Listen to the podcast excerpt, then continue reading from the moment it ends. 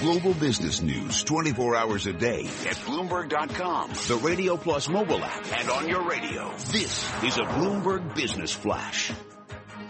From Bloomberg World headquarters, I'm Charlie Pellet. The Dow, the S&P, NASDAQ, all lower today. Stocks did pare their declines. And this update brought to you by National Realty. 30% returns on cash in rented real estate. Find them at NR IA.net.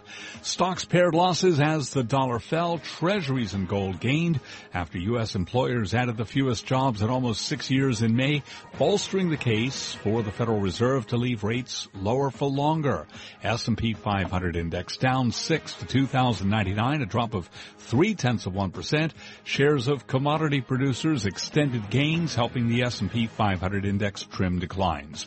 Gold surging 33.60 the ounce to 12. 46, a gain there of 2.8%. Crude down 8 tenths of 1%, down 39 cents, 48.78 a barrel on West Texas Intermediate. The Dow down 31 points, a drop of 2 tenths of 1%. NASDAQ down 28, a drop of 6 tenths of 1%. I'm Charlie Pellet. That's a Bloomberg Business Flash. This is Taking Stock with Kathleen Hays and Pimm Fox on Bloomberg Radio. Shares of Walmart stores down about a tenth of a percent today. Trades lower by eight cents at $70.87. This comes after Walmart says it's going to test grocery delivery service with Uber Technologies and Lyft. All part of Walmart's effort to compete head to head with Amazon.com. Let's find out more from Shannon Pettypiece, U.S. consumer reporter for Bloomberg News. Shannon, always a pleasure. Thanks for being with us. Yeah, sure. Glad to be here. All right. So at the meeting, CEO, uh, this was uh, Doug McMillan's effort to kind of say, look, we're in the technology business as much as we're in the retail business. Uh, the annual shareholder meeting today, they're going to start this grocery delivery service in Denver and Phoenix later in the month. Is this really what's going to turn Walmart around? Does it need it? Well, I think what they're doing here with this grocery delivery and also this grocery pickup service is they're really trying to like fortify the walls of the fort around their grocery business. Grocery accounts for more than half of Walmart's U.S. business. Like they can't lose in grocery. And when you have Amazon, Google, um, Target dipping their toes into grocery delivery, I think Walmart knows yes, they obviously they sort of missed the boat on the internet, you know, with Amazon when it comes to general merchandise, and they've been trying really hard to play catch up. But when it comes to grocery, they cannot lose there. Like they cannot be caught behind. And so doing things like testing this grocery delivery service they announced today where you place your order online, an Uber or a Lyft driver in these two cities where they're testing it goes and picks it up, drives it to your house for a seven to ten dollar mm. delivery fee. Um, the other thing they've got is this grocery pickup service so you order your groceries online and then um, you drive into the Walmart parking lot. You send a notification to the store that you're there, and in less than five minutes, an employee wheels hmm. a cart out, puts them in your trunk, and you never have to get out of the car. Like they're trying to do all of these things to really make sure they aren't going to be losing any grocery business, and hopefully picking up some more, hopefully attracting customers who want to shop at Walmart who will because of the convenience. And then of course, just improving their brand in general with customers. Hey, we're a company with a website. We do stuff online.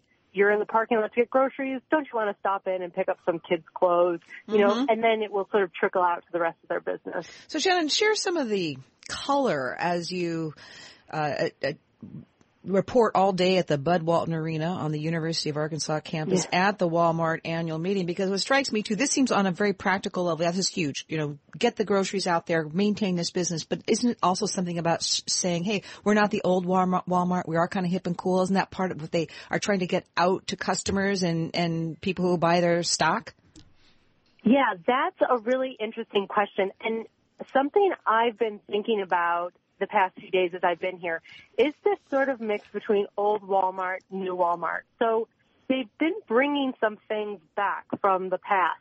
Um, this smiley face logo that um, in the 1980s and the 1990s was all over Walmart marketing material. When there was a low price, they'd have that smiley face next to it. Like that went away in 2006, and they announced at this meeting they were bringing that back a few, uh, maybe it was last month, they brought back the door greeters who had sort of been dispersed to other parts of the store um, to do other tasks. the company said they're bringing those back to the door. This old hallmark of Sam Walton layaway over Christmas, they brought that back. So there's been a number of big things that used to be hallmarks of Walmart that went away that they're bringing back. Okay. So in a sense, there's this little bit back to the future, but at the same time, right, we've got all of this new tech coming out saying we're also a new hip company. So it's an interesting dynamic. Shannon Pettypiece, thank you so very much. Interesting conversation about Walmart at the annual meeting today. Well, breaking news uh, this afternoon. Tony Fadell sitting, stepping down as the head of Nest Labs, uh, a blow to Google, which bought the company just two years ago. Joining us now is Jack Clark. Jack, uh, interesting story. You say it's a blow to Google to have Tony Fadell leaving, but they, some say he was a problem. So there have been employee complaints about Nest for the last few months. There have also been delays on product.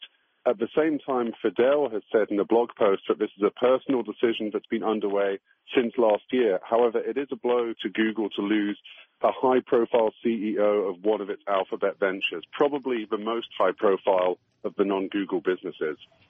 Jack, uh, is there any indication that the $3.2 billion that Google paid for Nest, is it an acquisition they regret or is it just, just an executive issue? They're portraying it as an executive issue. They point out that revenues have grown. Internet of Things products are a crucial part of Alphabet's future, but you may notice that Google just announced Google Home, which is a smart AI powered virtual assistant that will sit in your living room and talk to you, much like Amazon's Echo. That's being done out of the Google business rather than Nest. So they're certainly hedging their bets with another product line not coming from Nest now. Well, uh, next move for Tony Fadell, any ideas quickly? Well, he's got a a startup that he's sort of involved in that does internet connected go karts for children. So he's going to be working on that for a while. He's already been working on that for a few weeks. That became public, I believe, last month. And he's a lifelong hardware tinkerer. I don't think this is the last we'll hear from him. Jack Clark, thank you so very much. Bloomberg News reporter about Tony Fadell leaving Nest two years after Google bought the company. Pimm, we got a big day on Monday. Janet Yellen speaks at 1230. What will she say about the economy and future interest rate moves? Yes, and a big day beginning on Tuesday for us. We'll be broadcasting live from Pershing's Insight 2016 conference at the Hyatt Regency in Orlando. Thank you for joining us today on Taking Stock. Keep it right here on Bloomberg Radio for Bloomberg Law.